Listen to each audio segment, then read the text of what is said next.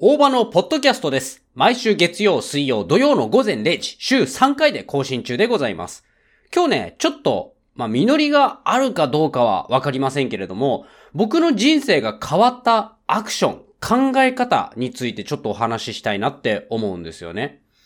まあ、あの、人生ね、いろんなこと皆さん経験すると思うんです。まあ、その中でいろいろ試したりとか、こう、いろんな出来事、ね、あの、周りの人の影響を受けて、すごい価値観がね、180度変わった出来事っていっぱいあると思うんですよね。まあ、その中でも、まあ、あの、僕がね、自己啓発系 YouTuber とかさ、あの、実業家系 YouTuber とか、まあ、いろんな人たちがですね、そういう、こう、人生これをやると変わるよとかね、成功するよみたいな、まあ、うさんくさいものから、本当に、あ、実りがあったな、実利があったな、と思う出来事までいっぱいあるわけなんですけれども、僕自身がね、実際に試して、で、納得のいくね、考え方、えー生き方、生活ができるようになったな、って思う実践、えー実際のそのいいものをですね、ちょっと3つだけ絞ってご紹介します。本当はね、いっぱいあるし、もっと細かく説明したいんですけど、ざっくりとね、本当にざっくりとだけちょっとお話ししていきますんでね、あの、もし興味あったら最後まで聞いてください。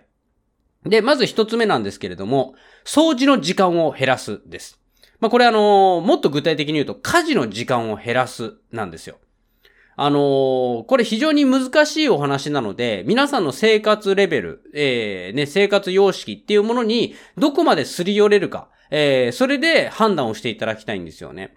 で、えー、ただ、間違いなこの考え方は間違ってないと思います。えー、家事を減らすってことなんですよ。いや、んなこと言ってもさ、大場毎日ね、飯もさ、自炊して飯を食えばよ、その皿も洗わなきゃいけないしさ、お手洗いとかいろいろしたらやっぱ掃除もしなきゃいけないし、家事、炊事、洗濯、一人暮らしの人間は大体そうだし、主婦ね、お母さん、専業主婦なんかはそれを毎日やらないといけないと。でも、よくよく考えたらよ、別に家事なんかしたくないじゃんと。しなければいいじゃないっていう話なんですよ。じゃあどうするんだっていう話になってくるわけですよね。超極端ね。みんなが超金持ちだったらさ、絶対家事しないと思うのよ。俺は基本的に料理をしたい人、ね、料理が好きな人は自分で料理するけど、別に食べるだけで料理が好きじゃない人は料理したくないと思うんだよね。例えばだけれども、今思った瞬間になんか食べたいなって言って15分20分ぐらいしてさ、あの、料理が出来上がったら最高じゃん。だから、ウーバーイーツだったり、そのね、デリバリーサービスとかさ、出前っていうやつだね。とかもそうだし、そのなんかレストランにじゃあ外食しようかって食べに行ったりとかしちゃうわけじゃん。で、これがいいところは、食材を自ら選んでレシピを考えて、それでね、その食材をいろいろ加工して下処理して、で、最終的にその料理に仕上げていく。で、えー自分がご飯を食べたらお皿を洗うっていう、その工程全部を減らしてくれるわけだよね。もし誰かがやってくれるなら。で、これを簡単に可能にしてくれるのが、やっぱり Uber Eats とかそういうものだと思うんです。だから、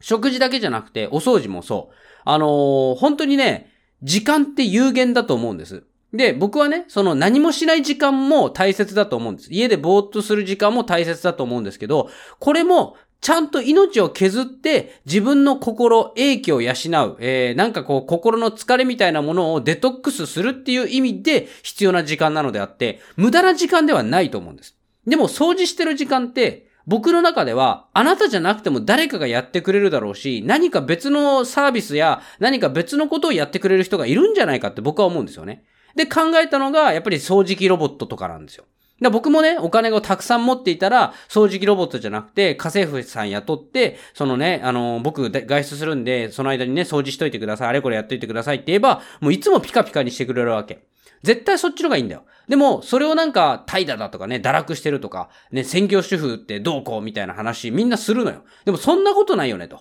できるんだったらお金で解決したいじゃない。で、お金がもったいないんだったら、時間ね、自分で労力を。でも、その労力も、なんかうまくこう、コントロールできたらいいよねっていうことで、僕が実際に本当にいいのは、掃除の時間を減らすことなんです。今まで、その、えークイックルワイパーとかで、ね、部屋のフローリングとかを超、超簡単。ね、もう1日15分くらい掃除できちゃうから楽じゃんみたいな感じなんだけども、このクイックルワイパーさえもめんどくさくなってきた。毎日寝る前に15分間裂かれるから、この時間ね、俺本当はストレッチやりたいわけ。だけれども、そのストレッチとか、そういうね、寝る前の、こう、なんだろうな、ちょっと軽いね、静運動、静かな運動みたいなものができないから、なんか、なんかできないかなって思って考えたのが、俺が外出してる間に掃除機ロボット掃除してくれたら楽じゃね？みたいな。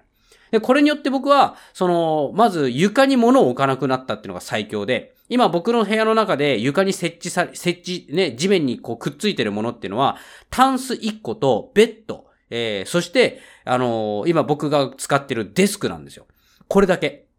これ以外はもう今地面に触れてないんですよ。まあ、掃除機ロボットは厳密に言うと地面に触れてるか。それぐらいなんだよね。だから、ほとんど地面に触れてるものがなくて、掃除機ロボットがほんと隅々まで綺麗に掃除してくれるんですよ。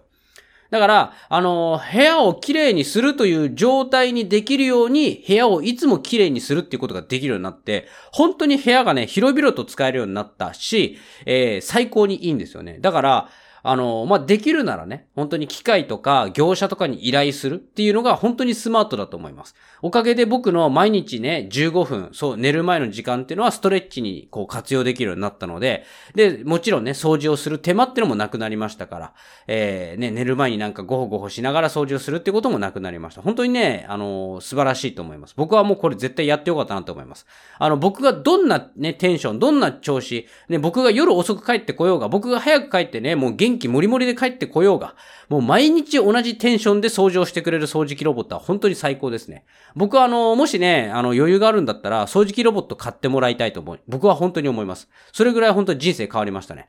えー、掃除の時間を減らす。家事の時間を減らすですね。だ僕、あの、料理もね、あのー、なるべくその、食べ物のものを減らす。えー、食べる種類を減らすっていうことでね、いつももう器は 2, 2個ぐらいしか使ってないからね。お茶碗と、えー、お椀ですね。あの、お味噌汁とか入れるやつね。あと箸ね。もうそれぐらいですから、本当に。あの、家事の時間をとにかく減らす。これは最強にいいと僕は思います。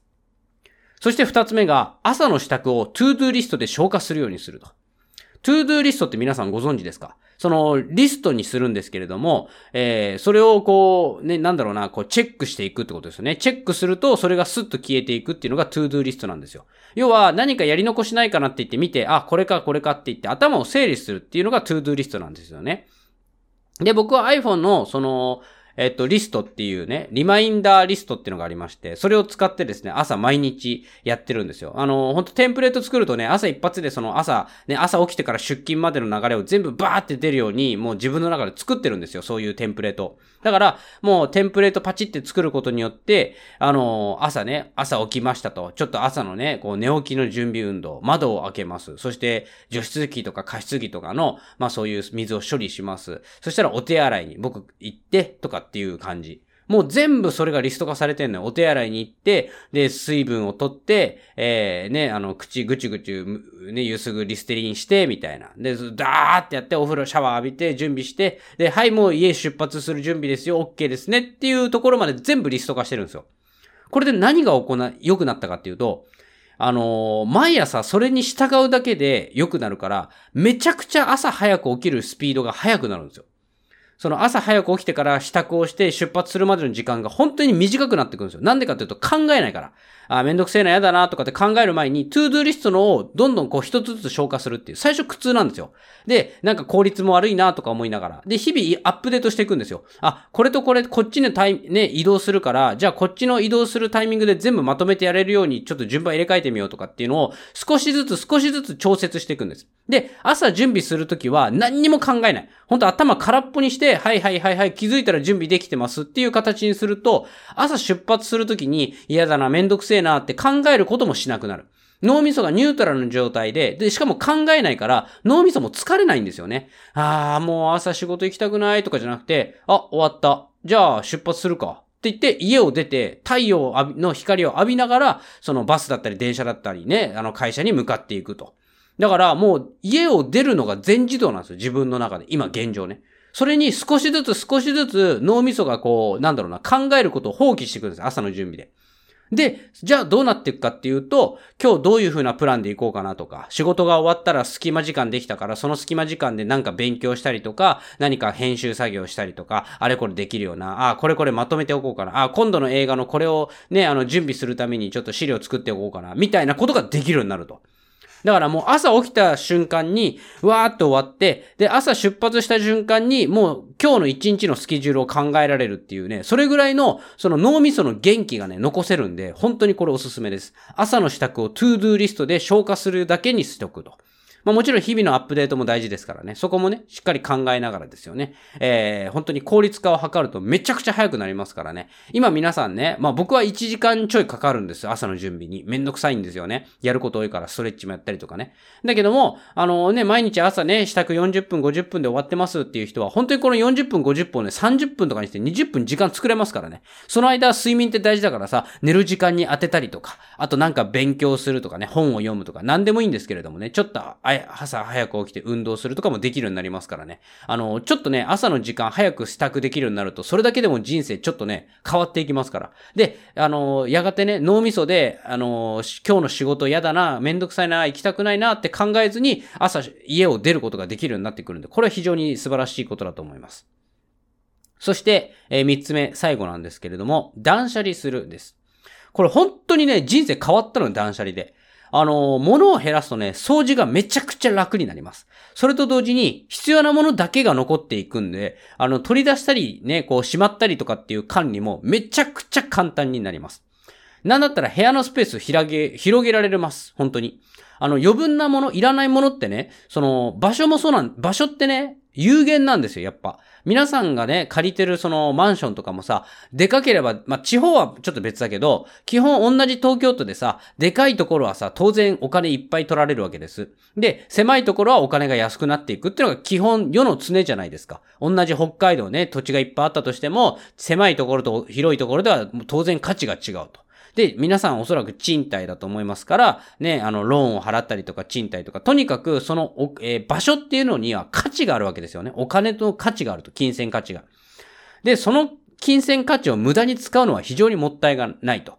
例えば、えー、棚の中に、えー、歯ブラシとさ、えー、じゃあ電動カミソリが置いてありました。そしたらさ、あの、まず歯を磨いて、次にこう、髭を剃る、みたいなのでさ、一発でできるじゃないですか。女性なんか化粧品とかまさにダイレクトに来ると思いますよ。ね、あの、ね、女性によってはさ、結構めんどくさいね、いろいろな化粧の道具とかもたくさん使う方もいらっしゃると思います。やっぱね、いろんなこう、本格的なメイクをする日もあればさ、気分でこうしますとかね、デートの時と仕事の時はメイク変えますっていうと、道具自体もいろいろ変わってくると思いますからね。で、その中でですよ。その中で、あの、どんどん色、いらないものがいっぱい増えていくと、もう、どれだっけって選択するのにめちゃくちゃ大変、時間がかかるし、大変ななんですよね。脳みそも意外と消費されちゃうんです、それで、エネルギーが。